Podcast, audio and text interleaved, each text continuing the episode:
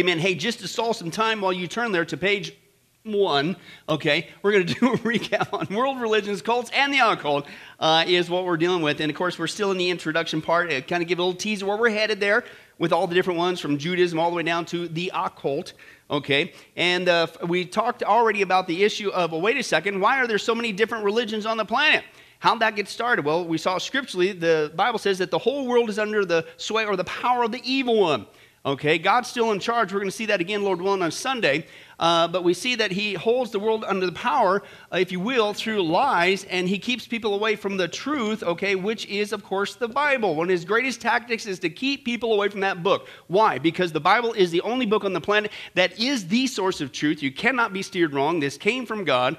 Uh, and, and you need to understand it. It's the only book on the whole planet. If you want to read something, please read the Bible. It's the only book on the planet that protects us from the lies and the errors that is out there that is serious stuff. Again, you get heaven wrong, you're going to hell. It's about as serious as you can get. So you need to understand the Bible. So that's what he does. He gets people away from the Bible. Now, last time we saw that uh, on the statistics of the world religions and the cults, okay, even though the statistics are in America, 92% of people, it, they don't have to be Christian, but 92% of people typically own at least one Bible. Most homes have up to three Bibles. But the problem is what happens? People don't even crack it open. They don't even study it. So it's there.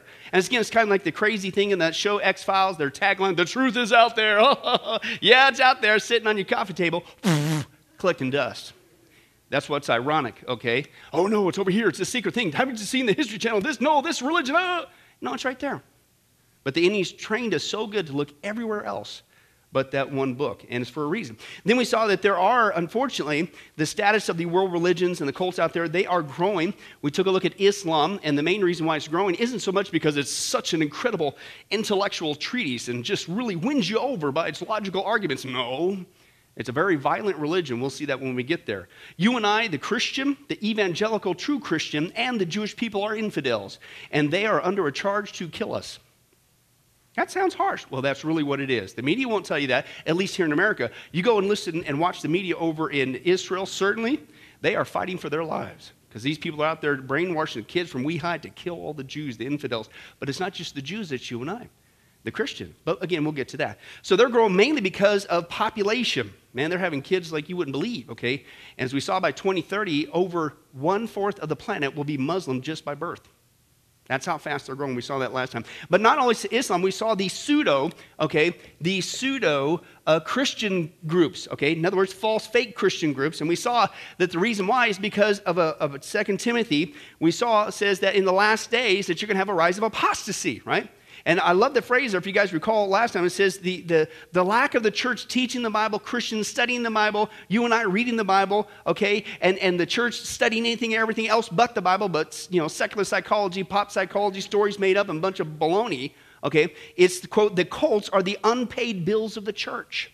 This is what has provided a groundwork for cults to flourish because there's nobody out there saying, no, that's wrong. No, this is the truth. No, this is what the Bible says. Christians today, most people going to church don't even know what the truth is. And we saw the scary statistic last time is that 49% of pastors in the United States of America do not have a biblical worldview. One out of every two pastors right now of churches you go to, they don't have a biblical worldview. Now, can I translate for you? They don't know basic Christianity, the pastor. Now, the problem is that spilling down hills we saw last time, 93% of professing Christians don't have a biblical worldview. Why? Because you're not getting it from the top. Spills downhill. This is what's providing this uh, platform, this foundation for the seeds of these pseudo Christian groups. Because people, by and large, they're going to search for something. And the enemy's right out there. Hey, try this one. Try that one. Try this. Try. And they get hooked right up into it. And that's what we see today. Then we saw, well, there's some reason why. What's the differences between world religions, cults, and the occult? And typically, you don't have to memorize everything about them, but they're usually going to go off in five areas, foundational things. They'll splinter off into secondary issues, okay? And when we get into each individual topic, we'll probably deal with those. But by the way we talk, here is where they always ultimately, you mess with this, you're ultimately going to end up into a false religion, a pseudo Christianity, and or a cult. Always. Number one we saw was the source of authority. What's our source of authority? The Bible. You get out of the Bible, or even if you say you have a Bible but you really don't follow the Bible, you say, God gave me, or He told me, or I had this vision. Creepy ground because that's outside the Bible, right? If you listen more to man, okay, remember the quote we saw last time? No, actually, it was Sunday at the sermon. Remember William Tyndale? The guy says we would do better to listen to the Pope's words than the Word of God. Ugh, people still do that today. They listen to the word of man more than God. And once you get off of that, you're going to ultimately push it and go into error, into falsehood, into a cult or a pseudo Christian cult. Because, folks, uh, have you noticed that there's a lot of folks out there claiming to be Christians? yeah, we're going to get to that hopefully. All right, now that's your source of authority. You get that wrong, you're going to get it wrong. But it's also the nature of God, the person and work of Jesus, the nature of man, and the means of salvation. Those are your five pillars that typically are signs you're going into a cult if you get these wrong. Now, ultimately, what I would say, it's not just these five. Where do you derive the true nature of God, the true person and work of Jesus, the true nature of man, and how in the world you get to heaven? It's from this one. So, once again, yes, the enemy's out there and he messes with people's minds on who God really is, who Jesus really is, who we really are, in our desperate need of a Savior, our depravity, but also how to get to heaven. But listen, where does all that spring from? Right here. So, isn't any wonder that, man, read that newspaper, get on Facebook, I don't care what you do, grab the Reader's Digest, watch TV all day long. Just don't get in the Bible. Do you think that's by chance? You know, they don't discover the truth, but when lies come your way, it's like, yeah, yeah, I guess so. Right? And that's what we saw last time, okay? Now we're going to get into, that's right, can you believe it? Page four. We're cooking now. I almost got a flame on my finger, Read Rita. Friction, something going there. Studying world religions and the cults, all right? Many people use the illustration of the Treasury Department employees studying only real money and not any counterfeit money as a model for not studying world religions and cults. I believe we talked about this in our discipleship study. You're thinking, well, they should know every single piece of counterfeit thing that there is out there. Well, actually, what they supposedly they say that they train with is nothing but the real deal. And they're so they smell it, they taste it, they feel it, they whatever, and they look at it, and here's what it is. And, and you think, well, how's that work? Well, if you think about it logically, uh, then when you're so used to the real McCoy, so to speak, then when a false one comes along, you smell it a mile away.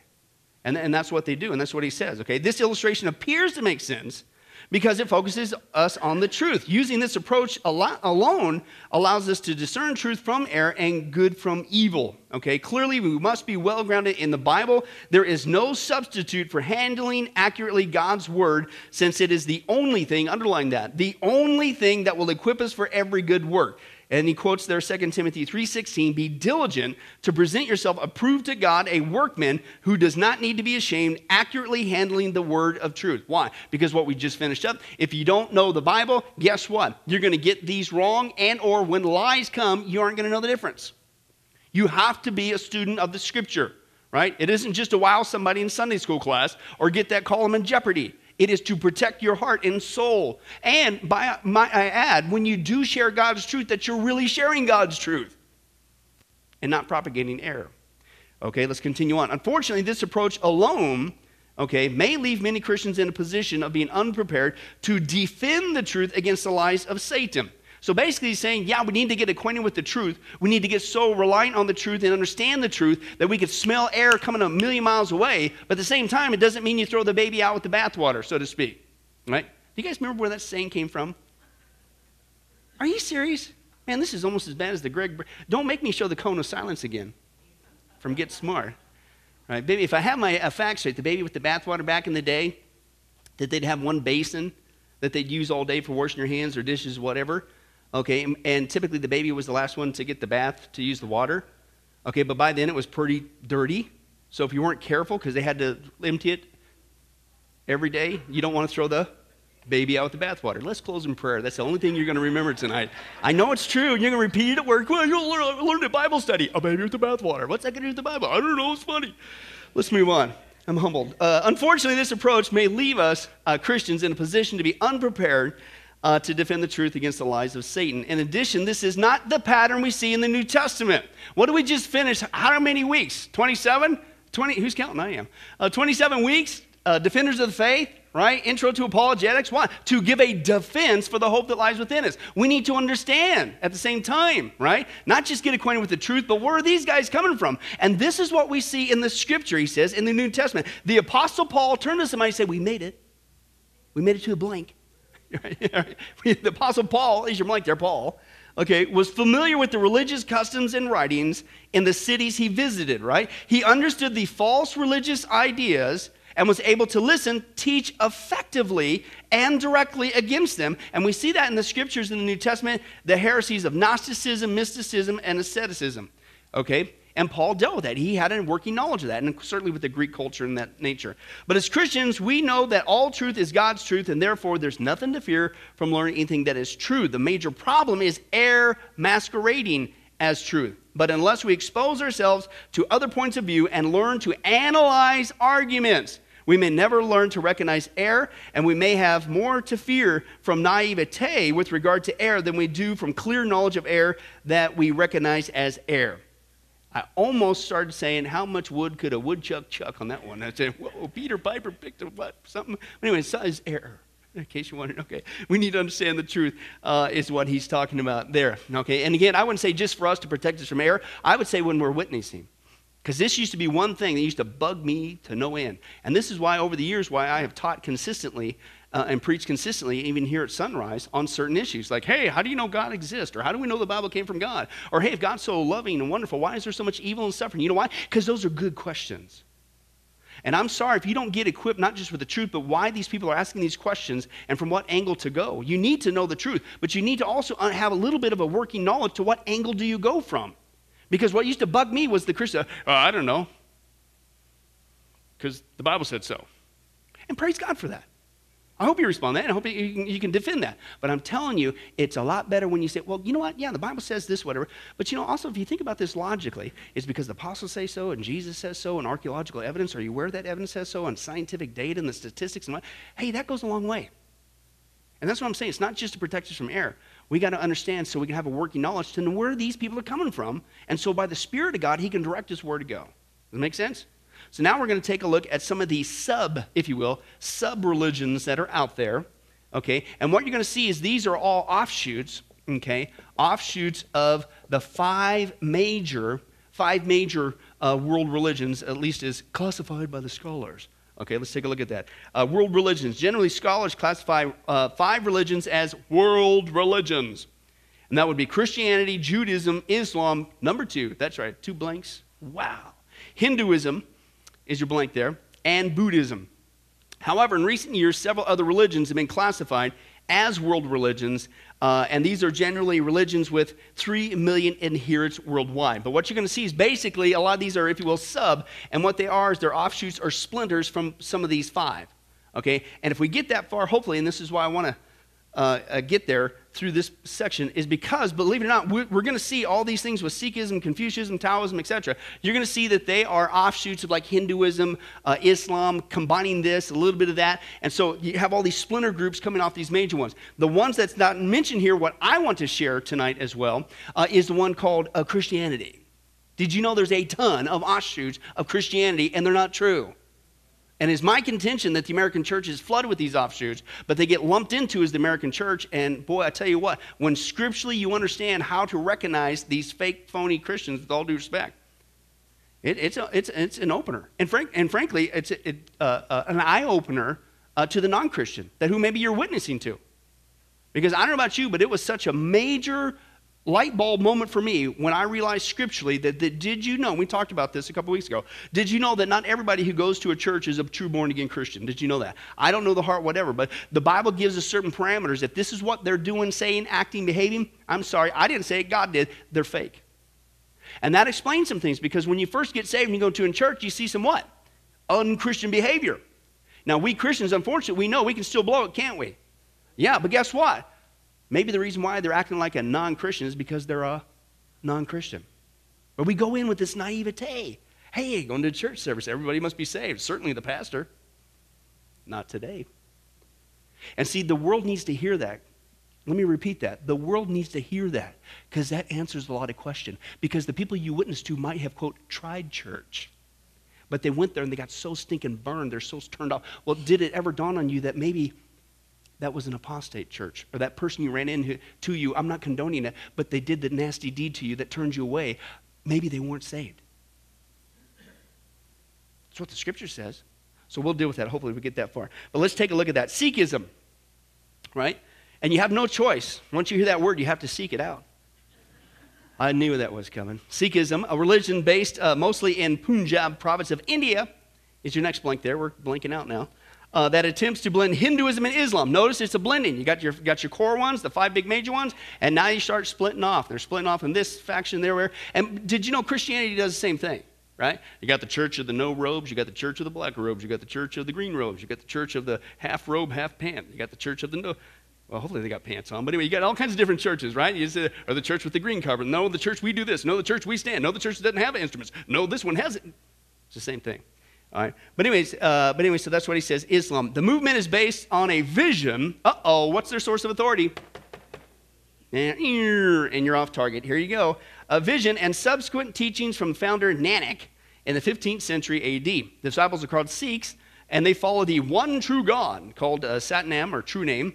Their main scriptures are contained in the Granth Sahib, or the Lord's Book, compiled by the Guru Arjan. And salvation is used as, listen, merging with the universal force, as in pantheism. Pan meaning all, theism, theos, God. All is God. And so that's how you get saved. You become one with the universe. Have you heard that? Have you seen it? That's all over the place. That's in cartoons. That's in just about everything, right? Okay, and that's the whole. It, where's that come from? It comes from this. Now, what's interesting, you're going to start to see when you study uh, world religions, cults, and the occult, you're going to see all of a sudden you go, ah, I didn't know that, where that came from. And it's going to start popping firecrackers off in your head because you, oh, that was on that sitcom, or, or that's what they said on that TV show, or that movie. That's what that, wow, I didn't know because you didn't know this. You didn't take the time to understand this.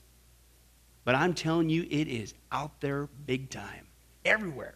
Okay? But if you don't know it, you're going to be duped. So that's why we're studying. Confucianism. Okay, an ancient Chinese ethical and philosophical system, originally de- developed from the teachings of early Chinese philosopher, the Great Confused One. It focuses on uh, human morality, three of you got that, and good deeds, right? Confucianism is a complex system of moral, is your blank there? Moral, social, political, philosophical, and quasi religious thought that has had tremendous influence on the culture and history of East Asia, okay? Is what we got there. Taoism it's a Chinese philosophy teaching that there is no personal God. Okay, no personal God. All is the impersonal Tao, uh, similar to the impersonal God force of pantheism of Hinduism. Uh, the Tao is composed of conflicting opposites. How many guys have seen this in the movie out there, wherever it is? You see this little symbol, and it's got the little thing, and one's white and one's black. The yin, the yang. That comes from Tao. That's everywhere. People get tattoos on, whatever. They wear it, put it on necklaces. You have any idea what you're promoting? No, I don't know. Looks cool. Well, this is where it comes from right? The yin and the yang, which should be balanced or harmonized, listen to this, through yoga and meditation. Oh, there it is again, that yoga word. Everybody says, oh, no, it's just physical exercise. No, it's not. No, it's not. What you just told me is apparently you don't even understand the roots of yoga, and you don't understand yoga, and it's not just Taoism, Hinduism is big on it. Okay, and as he says there, he follows it up. What did he just say there? He just said, listen, it's not just yoga meditation to what? Promote what? Physical wholeness? Spiritual. It is a spiritual exercise. Through yoga, yoga actually, as we talked before, and again, we're going to get deep into that one because it's invading the church. And what's invading the church is Taoism and Hinduism, Eastern mysticism, through yoga because we've been snookered thinking, oh, no, it's just physical exercise. No, it's not. There's a spirit behind it, and there are different ways to get your body into an altered state of consciousness. We're going to see one over here using drugs. That's a classic, easy one. But so is repetitive speech, repetitive movement, okay, and also certain physical postures and movements. You actually can work yourself into an altered state of consciousness, and yoga is one of them. It's a classic practice. The, the people over there in the Far East, they admit it, that they do this to commune and connect with the gods, the deities out there. That's the demons. But somehow they come over here and repackaged it. No, no, it's just exercise. Same thing with meditation there. Meditation with breathing techniques, that's another way that you get into an altered state of consciousness. Been there, done that in New Age. That was an easy technique with breathing exercises and things of nature. And I don't doubt that you have an experience. I don't doubt that you don't see a vision. I don't doubt that you have a spiritual experience. It doesn't mean it's from God. And this is where the stuff is coming from, okay? According to the legend, Taoism founder Lao Tzu wrote uh, Tao Te Ching, The Way and Its Power, about 550 BC. His teaching was developed and spread in the third century BC by Chuang Tzu, uh, whose writings empower the Tao Sing, uh, 1,200 volumes of Tao scripture. Somebody better give me a piece of gum when we're done. For I made it through that without one flub. Of course, I don't speak Chinese, so you have no way how bad I butchered it. But let's move on. Uh, Jainism. Uh, page five, whoa. A world religion uh, began as a reform movement of what? Hinduism, again, starts out with the core, but what happens? Eventually, you just like what happens. No, we're going to be the church of no robes. And same thing, nope, we're going to have this blend of Hinduism. Out pops another one. Enemy always wants to confuse you with a multitude of choices. Anything. There's a hundred of them out there, but only one's right. right? And that's what he does, right? And here's how this started. Uh, Mahavira, uh, here's what he says denied, is your blank there, denied, okay, the existence or worship of a supreme deity and taught enlightenment through strict self denial and non violence, okay? And uh, is what there. Now, later, the problem is uh, followers deified Mahavira himself, calling him the 24th uh, the last savior teacher, who descended from heaven without sin and with all knowledge. Okay, so the guy basically started out says, No, there is no supreme guy, and what did man do? We'll worship you then. Shintoism, okay? Ancient polytheistic, poly meaning many, okay? Uh, theistic theos, many gods is what that means. Polytheistic religion of Japan that focuses more on Japanese culture, traditions, huge, in the Japanese culture traditions, attitudes, and ideology rather than a system of doctrines or code of ethics. The roots of the movement are obscure, but eventually developed into the idea, listen to this, that Japan, unlike other countries, was uniquely fathered by the god Izanami, uh, whose consort, the goddess Izanagi, or whatever, gave birth to the Japanese islands. That's a big old baby. big baby, right? And, uh, but anyway, so the, consequently, the concept evolved that the Japanese people, listen, are divine and superior to other humans. Wait a second. Of all peoples to link up in World War II, how in the world could the Japanese people link up with Adolf Hitler? I don't know. You study some religions and even what Hitler was into. He was into occultism, right?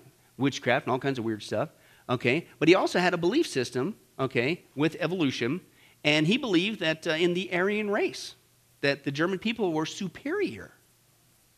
What's the culture of the Japanese? Oh, so it's kind of like a natural slide. Very interesting. Maybe that uh, may, is why it was so easy to make that pact. All right, but he continues on. Okay, in one form of the religion, okay, uh, they felt they were superior to other uh, humans. Okay, the state Shintoism, the Japanese emperors were seen as what? Infallible descendants of the gods, like a Caesar worship, or like how Hitler was basically worshiped, right? And again, you can see why the two uh, could, quote, coincide together. Okay, once you understand their background. Today, devotion centers around public shrines and home altars dedicated to ancestors okay, and gods. Necromancy, trying to communicate, worship the dead, things of that nature. The Bible forbids that. The sun goddess, Amaterasu, not to be uh, confused with that dessert, tiramisu. Yeah, let's move on. You try making this funny. All right, it is chiefly deity worship, okay? is the, the chief deity worship, and uh, belief in kami, a form of spiritism, is also maintained. Now, we got one uh, from Iran, and this is uh, Zoroastrianism. And this religion was thought to be founded by 600 BC around there in Persia, i.e., Iran. According to legend, Zoroaster received enlightenment by the Dayatya River when, at the age of 30, he received, uh oh, there it is again, vision. How did Mormonism start? Joseph Smith got a vision. Same thing today, folks. But here's what, now listen, this is what I'm going to say. We're just, we're just getting started. Okay, now you're going to say, oh, are you serious? I never knew that. Right, here it comes. Get ready. All right. So he received this vision of Vohu Mana, the good thought, and took him into the presence of Lord Ahura Mazda. Wonder why they use that name. Well, if you understand the religion, that's right. Lord Mazda taught Zoroaster to drive an RX 7 and impress the ladies as he. Oh, I'm sorry, wrong translation. Uh, Lord Mazda uh, taught Zoroaster the true religion. Of course it is, right. Right? Rejecting magic and idol worship and promoting belief in heaven and hell and a devil called Angra Mainyu, right? Which started because one guy got in a fight and the guy says, Man, that man, he's Angra Mainyu. I tell you what, you must be a devil. That's as good as I can do on that one. But anyway, so, uh, and the one true God, okay? Later followers, however, worshiped, oh, here it is again. He tried out to, mm, they end up worshiping the guy. Uh, and they, however, worship Zoroaster in uh, addition to Mazda. Uh, good Lord Mazda and evil Angra Manu uh, are seen as equal in power. We'll get into this later. Uh, did you know that Star Wars teaches a very good religion? In fact, George Lucas admits that's exactly what he's doing right? With the good and the evil and the balancing out of the power. And you're going to see it's a blend of, with things of, of Buddhism and things of this nature as well. And he admits it, that it was a creative platform to promote his ideals. And did you know that a lot of people believe and actually even look at the Bible like, well, here's God and here's Satan, and I just, excuse me? there is no yin and yang, and there is no balancing out of power. God is so, Satan's like a little tiny, he, he's not even the dirt under the flea's leg you ain't compared to God, right? God is the creator, Satan is a created being, albeit fallen. He's powerful, but nothing like God, right? But see, that's how people approach the Bible, isn't it? Where'd they get that influence? Star Wars, where'd that come from? From this stuff. I'm telling you, it's going to start firing off all kinds of stuff. And you're going to see how much all these false religions, Satan's a master of deceit, is blinding the minds of those who do not believe. He'll use school. He'll use just the religions themselves. He'll use people in lack of understanding the Bible. He'll use the media. He'll use Hollywood, wherever he can. And that's what he's doing. Let's continue on. So that's why he's seen equal in power. Teaches enlightenment and salvation by what?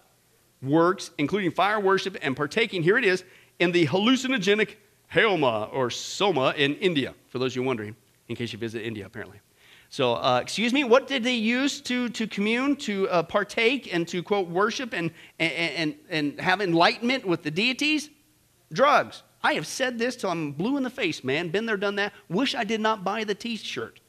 Everybody thinks, typically teenagers, young kids, even adults that still do it today. You think by taking drugs, you're just, hey, just having a good time, entertainment, leave me alone. Right? No, you're not. Read the same thing, even with marijuana, right? Indians used to use peyote, very similar stuff, mescaline, all that stuff. It's, and these guys, even this, is when you're, you're getting your brain into an altered state of consciousness. Uh, the mystery religions, if we get to there, uh, they use just alcohol. They just got you into a brain. All, you drink enough alcohol, and guess what? You're going to start seeing stuff, right? It's just going to happen. It's a drug, just like anything else. And so you start taking these kind of drugs, and you start all this stuff, and listen, you're going to have an experience. And we laugh about it. Ha, ha, ha. It ain't fun. I, man, watched a video clip today of a girl. That, did you know with the Ouija board, they now have an app for the Ouija board? This girl, I saw the video with my own eyes. She was playing with that thing. She got the app on her phone, was doing the Ouija on her phone, and she got infested with a demon. I kid you not, her, she had this guttural voice coming out, and she was writhing, and she was in a hospital. Of course, they thought, oh, she must be, you know, it's spiritual. You think you're just taking a trip. No, you're not. Understand the religions. At least they admitted that this is a classic way to have a spiritual experience. You better be careful. How about not do it? Okay, but let's move on. The Baha'i faith. Now, this is important. Baha'i faith and what we'll get to, hopefully, maybe someday, starting at 18,000, uh, and New Age is helping to prepare the mindset for the one world religion. Just looking at Baha'i, we haven't got to New Age. We got a whole chapter on New Age. This is going to throw off some lights. You go, oh, that's where they're getting this from. Baha'i faith is a sect of what? Islam, again, start from the root, pss, splinter out. Uh, evolving into a major independent religion with approximately 5 million believers worldwide. Buddha, Jesus, Muhammad, and Baha'u'llah and others are viewed as succession of divine uh, messengers. Can I translate that for you? Hey, Jesus, Muhammad, Buddha, you know, they're all the same. They're avatars, great teachers who in succession came to. Where, where do you think that came from? So, yeah, quick. Yeah. Mm-hmm.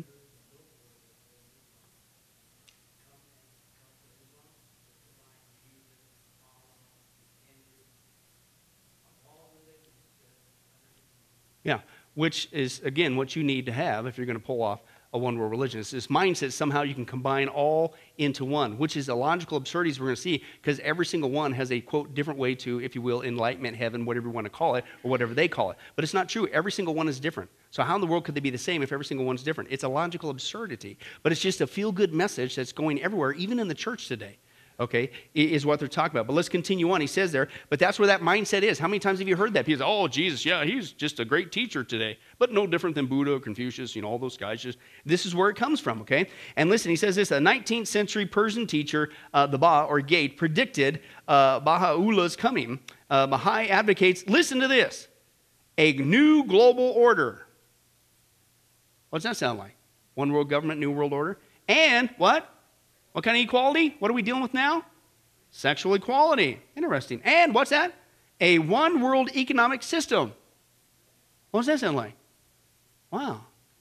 Uh, oh, and, and, by the way, to, what's the excuse to put that together? To eliminate poverty. What has the Pope been going around saying for quite some time now? And he was just over here in the United States saying the same message. We got to come together to what? Eliminate poverty. Really? I've said it before, I'll say it again. From I saw this from one guy. Well, once you just melt down that gold throne, start there, buddy. And you know how many people we could feed with it? Just that? I'll get you a regular chair. How about I'll donate? Well, you want one of our chairs? I'll give you a pew. I will donate a pew. If you melt that, if you're serious about poverty, you can do something about it. But it's, that's the, that's the feel good excuse. We all got to come together, right? Et cetera, et cetera. Okay. And that's right, to eliminate poverty and a, they flat out say, a one world religion is your blank there, one world, and a one world religion. All right. Now, the figure below shows the percentage of adherence to the main world religions and a percentage of world population. This is from 2009.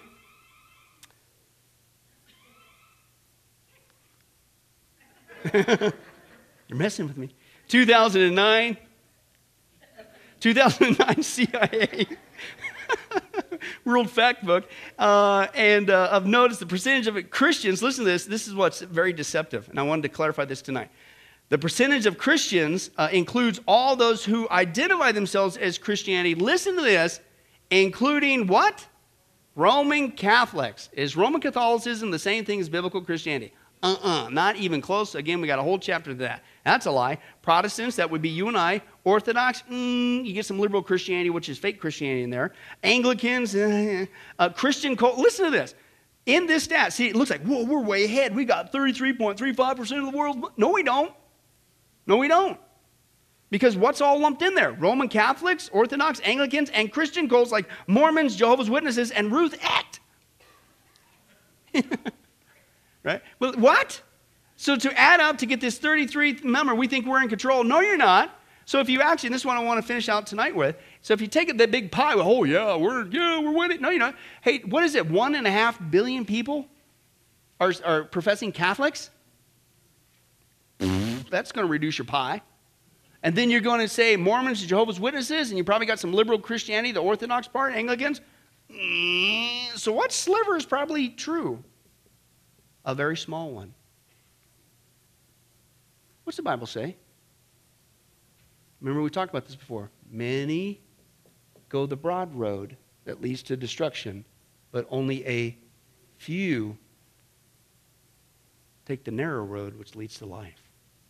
And even look at current statistics, and if you're honest with the facts and the truth, God's truth, that's exactly what we're going on today. We are not in the majority. Because you get, to get that figure, you lump in people that are not Christians. I'm sorry, that's the facts. Okay?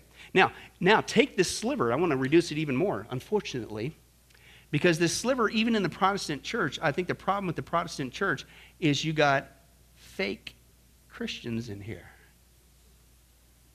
And I think this is an epidemic in the church, and that's what I want to uh, uh, finish up with uh, tonight. And I wanted to uh, encourage you, open your Bibles to John chapter 6, because I want to leave you with how do you spot that? Now, we're not the fruit inspector, only the Holy Spirit knows the heart, but the Bible does give us some parameters. How do you know somebody's fake?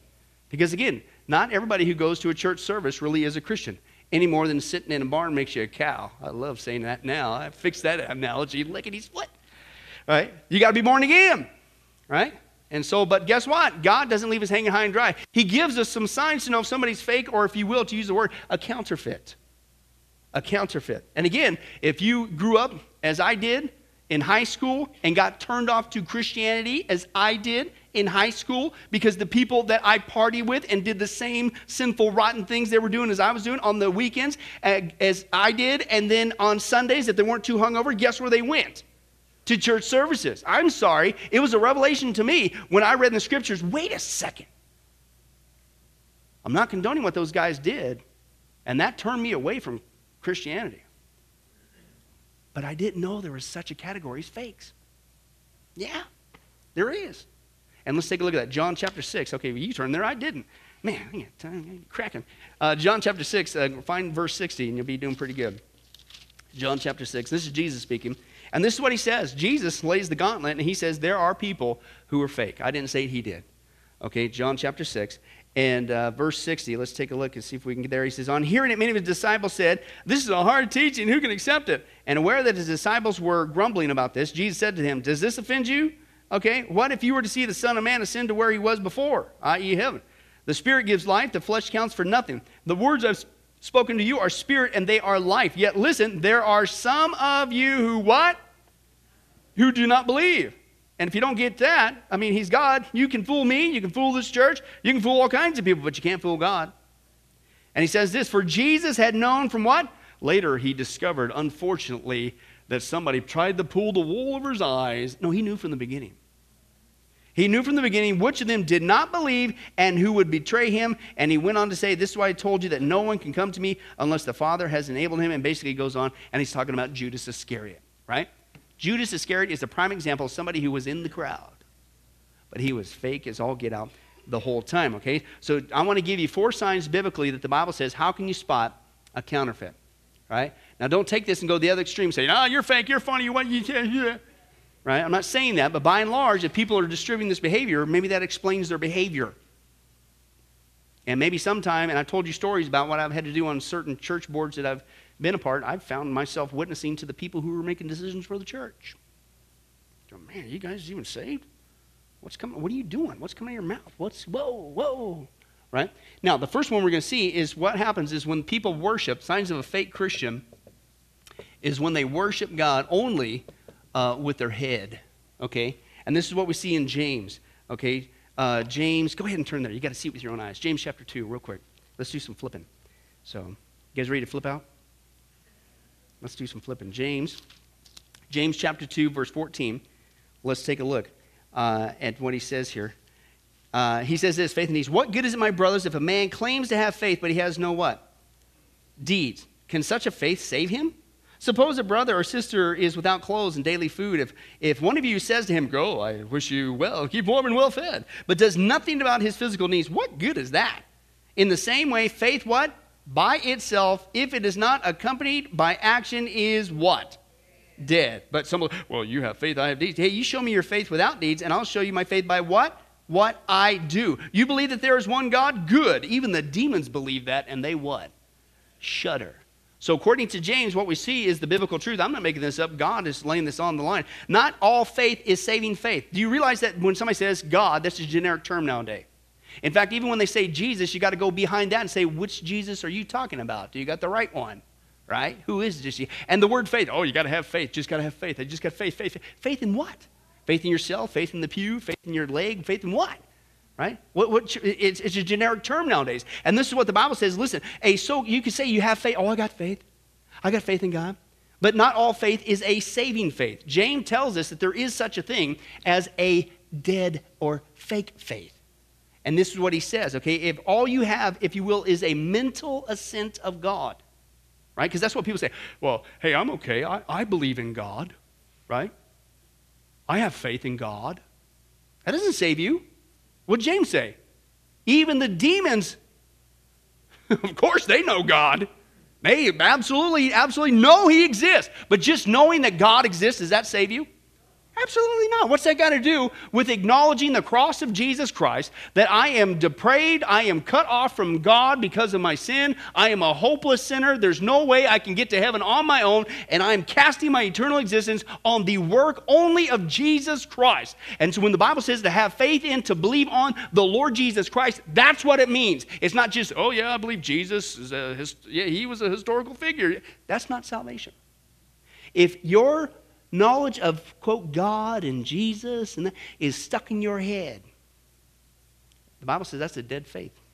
It's a dead faith. And I think this is why we got so much uh, problem in the American church. Because how many people say, oh, I believe in God, right? I go to church services, right? I try to do good stuff. I, doesn't mean you're saved. In fact, I think it's much more common than people think, okay? Uh, and in fact, we even joke about it all the time. Listen to this. There's three country churches in a small Texas town that were being overrun by pesky squirrels. So the first church called meeting to decide what to do about the squirrels. And after much prayer and consideration, they determined that the squirrels were predestined to be there and they shouldn't interfere with God's divine will. Well, the second church got together. They decided they weren't in any position to harm uh, God's creation, so they humanely trapped the squirrels and set them free a few miles outside of town. However, three days later, the squirrels were back. But it was only the third church that was able to come up with the best and most effective solution. You see, they decided to baptize the squirrels and register them as members of the church. Why? Because now they only see them on Christmas and Easter. that joke is so funny because it's so what? So stinking true. Now, the scary thing is when you realize those who are acting like these squirrely Christians, all of a sudden they show up twice a year. But I have faith. I believe. Something's not right. Something is not right. A true Christian is not one who lives for God twice a year, but every single day of the year. John Wesley said, Give me 10 people who hate nothing but sin, who fear nothing but God, who love nothing but Jesus, and I can change the world. Maybe the reason why the church isn't changing this world, let alone our country, is because there's so many professing Christians worshiping God with their head, but not with their heart. The second sign the Bible gives us, turn to Titus chapter 1 as they get their second sign, is when they give God lip service. They worship God with their lips. Okay? Titus chapter 1. Let's take a look there. Titus chapter 1.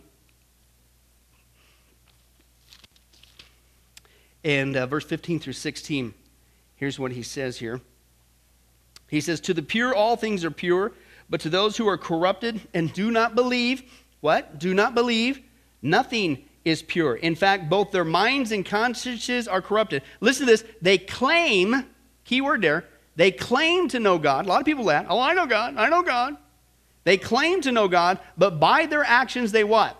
Deny Him. And they are detestable, disobedient, and unfit for doing anything good. So here's another example. The Bible calls it out and says that not everyone who claims to know God really knows God, really belongs to Him. And if all you basically do is give God lip service instead of life service, your so called faith is worthless.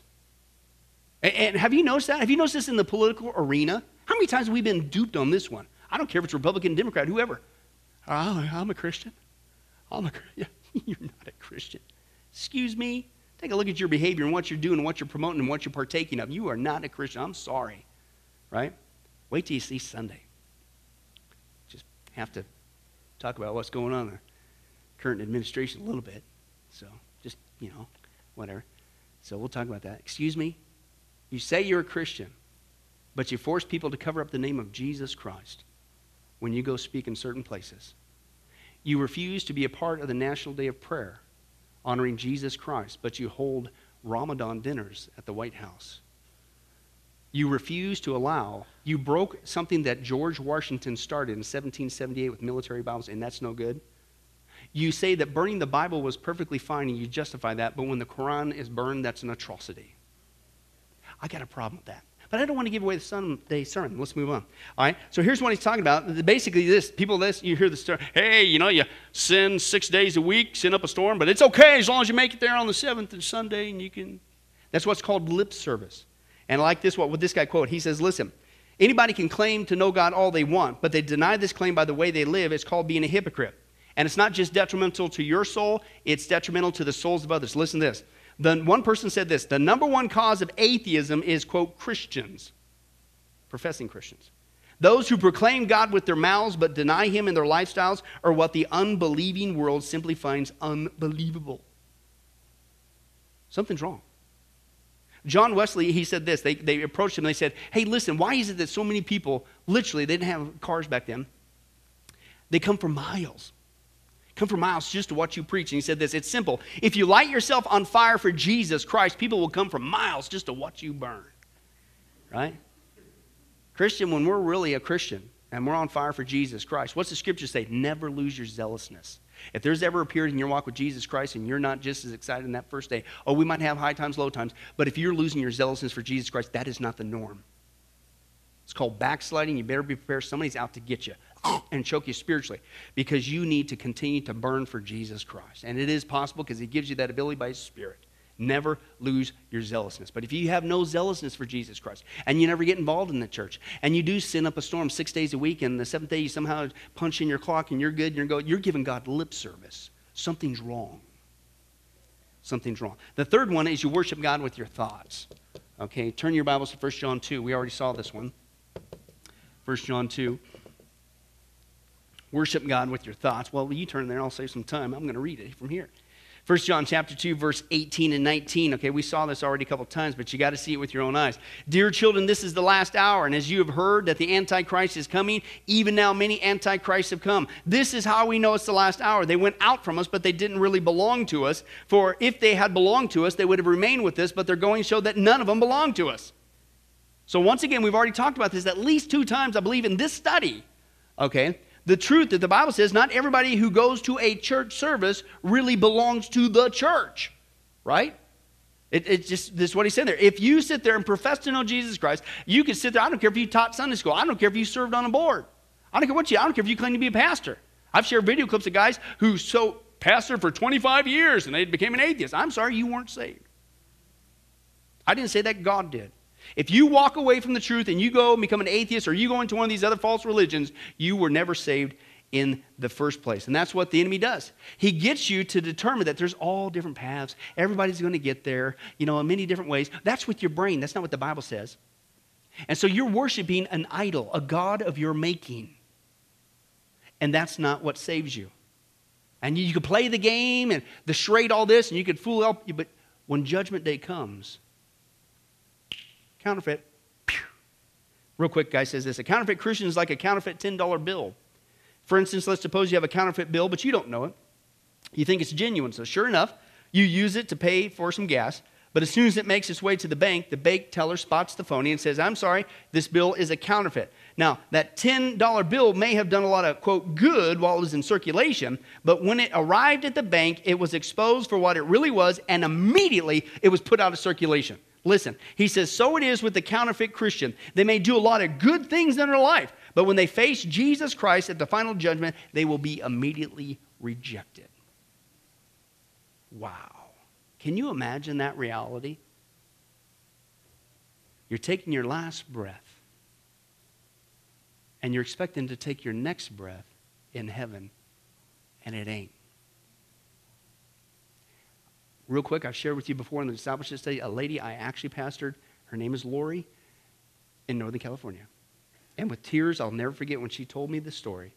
She said, Pastor Billy, I've been serving at this church long before you got here. My family is a pillar of this church. We come from several generations of this family in this church.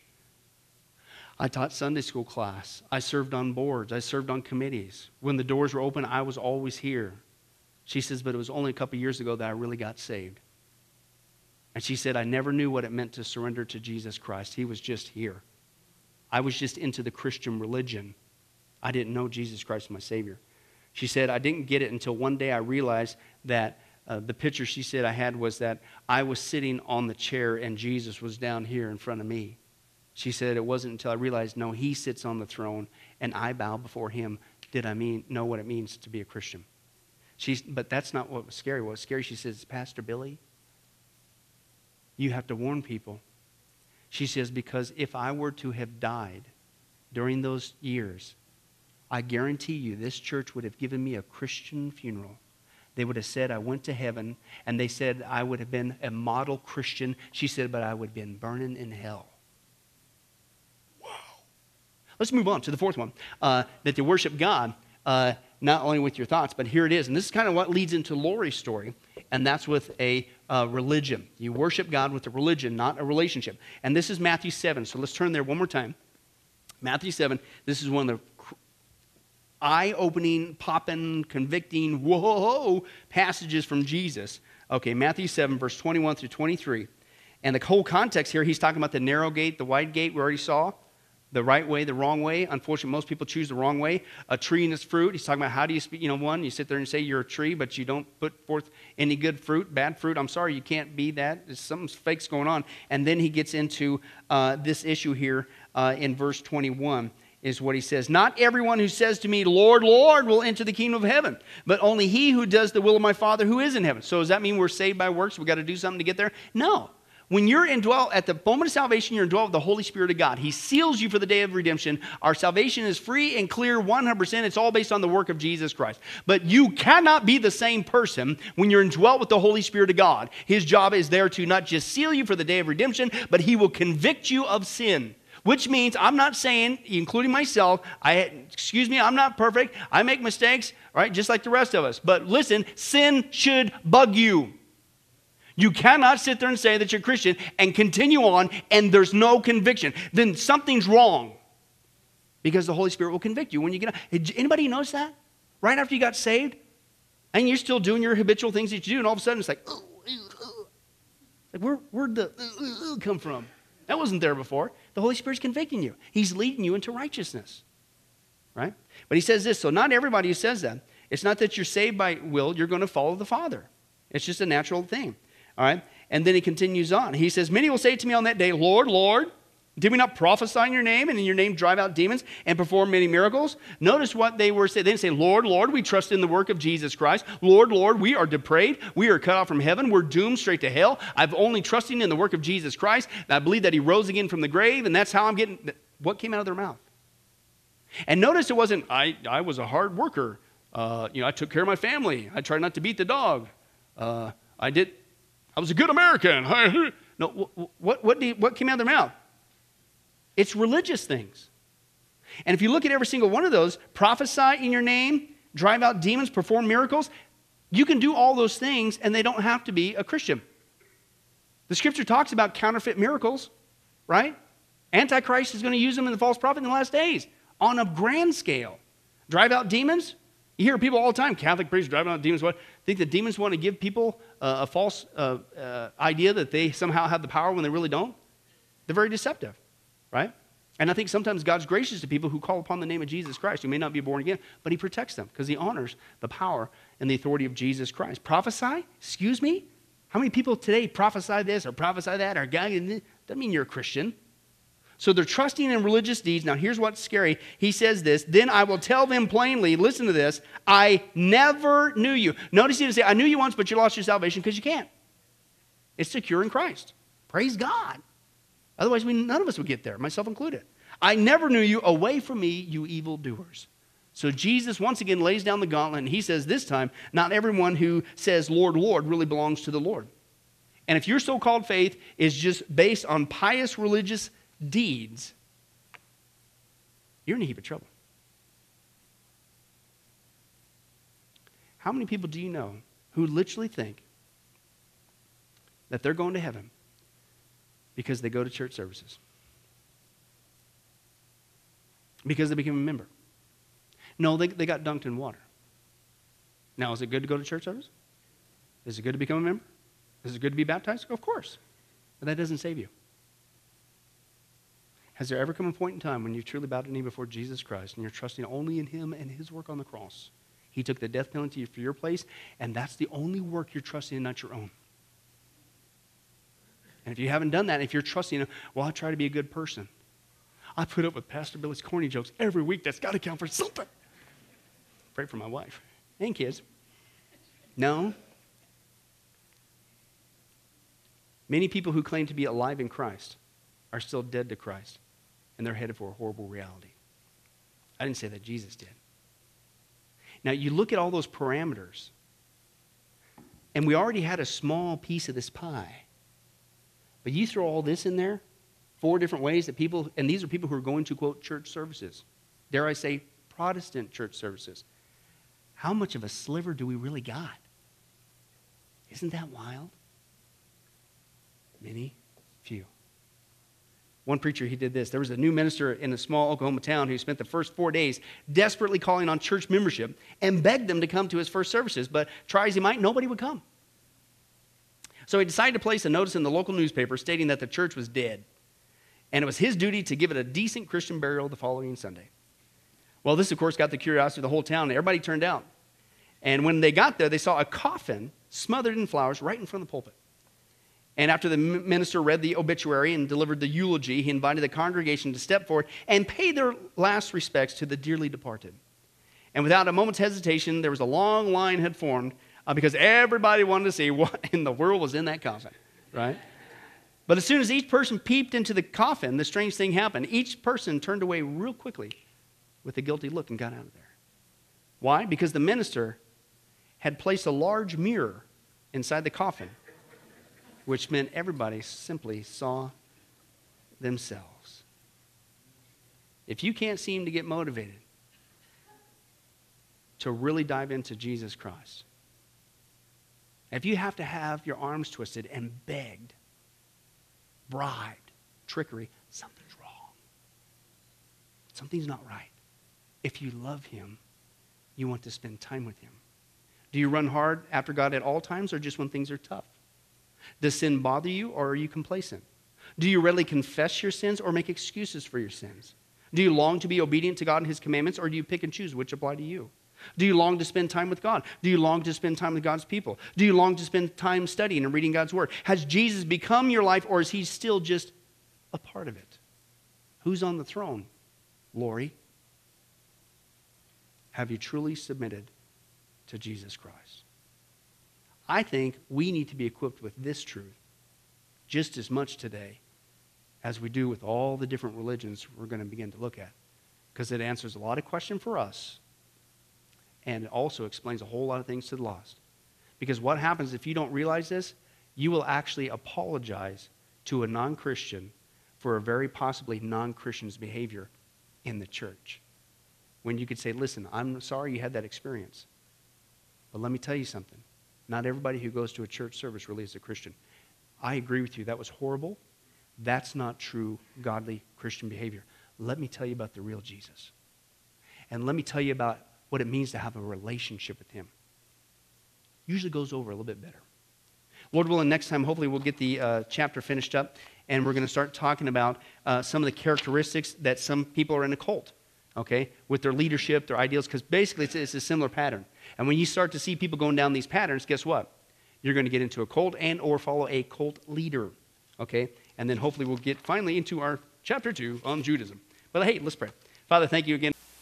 Well, hi, this is Pastor Billy Crone of Sunrise Baptist Church and Get a Life Ministries, and I hope you enjoyed today's study. But in closing, before you go, let me ask you one final question. If you were to die today, are you sure that you go to heaven and not hell? You see, here's the problem. The Bible says that nobody automatically gets to go to heaven, and that's because God is holy and we are not. The Bible says that the wages of our sin or our unholiness or the wrong things that we have done have separated us from God. And the wages of our sin or unholiness uh, means that we deserve to die and receive God's judgment to go to hell and not heaven. In other words, we're disqualified for heaven. And that's because God being holy and us being not, the two cannot mix. So, what are we going to do? Well, that's bad enough. The other problem is we don't even want to admit this dilemma even though God already knows it all. And so, out of love, God gave us something called the Ten Commandments to show us that we're really disqualified for heaven. We're not holy, we're not perfect like Him. Uh, let's take a, a, look at just a few of those uh, here today. Uh, the Bible says, the Ten Commandments says, You shall not bear false witness. That means lying. How many of you ever told a lie before? Well, those of you didn't raise your hand, you just did. Okay, let's be honest, folks. Let's not tell another lie. We've all lied. Well, believe it or not, that disqualifies you for heaven. That's how holy God is. He is the truth, He does not lie. And so that makes us a liar. Another of the Ten Commandments says, You shall not steal. Okay? How many have ever taken anything without permission? Well, all of our hands should have went up at that one. Uh, we've already said we're a bunch of liars. Okay, well, we've all done that. And it doesn't have to be a bank, uh, it could be a pencil in the third grade. Uh, that means that we're a thief. Okay? The Bible says that God is so holy, even his name is holy, and that's why one of the Ten Commandments says, You shall not use the Lord's name in vain. Hey, folks, isn't it ironic how uh, now the blessed name of Jesus Christ, the Bible says there's no other name under heaven by which men might be saved, Jesus Christ, has now become a cuss word? Folks, the Bible says that's the sin of blasphemy. Okay? And folks, let's be honest, we've used God's name in vain uh, before. The Bible also says in the Ten Commandments, you shall not commit adultery. And Jesus takes the standard even higher. He says, listen, it's not just physical adultery. He says, surely I tell you that if you look at another person with lust in your eye, you've committed adultery in your heart. God looks at the heart. One more out of the Ten Commandments says, you shall not murder. And you might say, well, hey, I haven't done that one. Really? The Bible says that the sin of hatred is akin to the sin of murder. You, in other words, in your heart, wish they were dead. You pulled the trigger, if you will, in your own heart. And the Bible says God sees that, and it's just as bad. He knows the mind, He knows the hearts, the thoughts, and the intents that we have. Folks, that's just five out of the Ten Commandments. How are you doing? Not very well. None of us can keep them. They're God's x ray to show us that we're disqualified. And so, when, not if, your time comes, because we're all marching towards the grave at different speeds, you're going to have to stand before God. And you're going to have to uh, say who you really are. He already knows. Hey, God, let me into heaven. Uh, I'm, I'm a liar. I'm a thief. I'm a blasphemer, adulterer, and a murderer. Folks, the Bible is clear. Such people as these will not inherit the kingdom of heaven. That's the problem. Here's the good news God so loved the world that he sent his one and only begotten Son, Jesus Christ, that whoever believes in him, what he did on the cross on our behalf, that we will not perish, we will not go to hell, but he will give us the gift of eternal life. Jesus died on the cross to forgive us of all of our sins.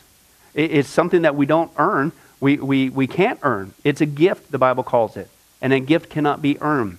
He was taking the death penalty in our place. That's what the cross was of the day. And that if we would just ask Jesus Christ to forgive us of our sins and believe that in our heart that God raised him from the grave, showing that his death is satisfactory to God to forgive us of all of our sins, no matter what we've done, the Bible says we shall be saved.